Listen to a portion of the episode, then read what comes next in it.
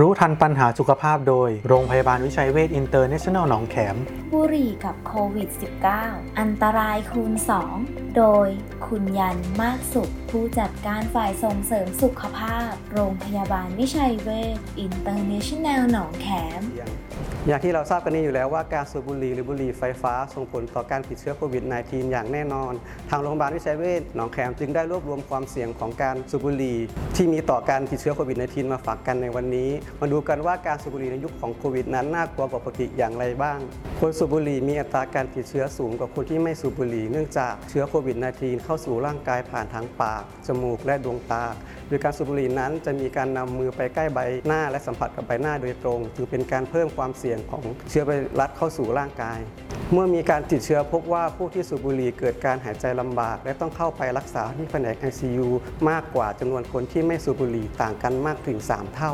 การสูบบุหรี่ทำให้เชื้อแพร่กระจายอย่างรวดเร็วเพราะควันบุหรี่ที่ถูกพ่นออกมานั้นสามารถลอยไปในอากาศได้ไกลกว่าการไอหรือจาม โดยภายในควันบุหรี่มีสารคัดหลั่งปนออกมาด้วย ซึ่งสารดังกล่าวล้วนเป็นพาหะของเชื้อโควิด การสูบบุหรี่กับโควิดทำงานส่งเสริมกันอย่างรวดเร็ว เพราะการสูบบุหรี่นั้นทำให้ภูมิต้านทานของปอดลดลง เมื่อปอดเราอ่อนแอลง ก็จะเป็นการเพิ่มความเสี่ยงของการติดเชื้อโควิด -19 ได้มากขึ้น ในส่วนของการรักษาพบว่าการสูบบุหรี่ทำให้หายป่วยยากขึ้น และต้องใช้เวลาในการรักษานานขึ้น เมื่อเทียบกับคนที่ไม่สูบบุหรี่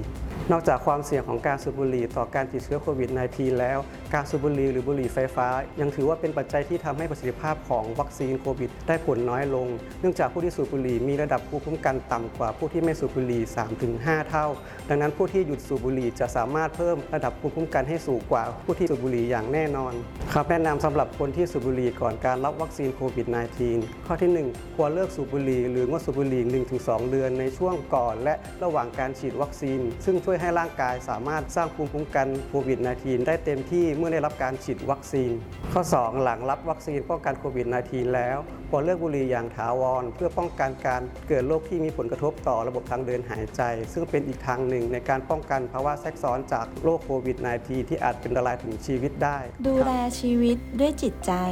โรงพยาบาลวิชัยเวชอินเตอร์เนชั่นแนลหนองแขม 02 441 6999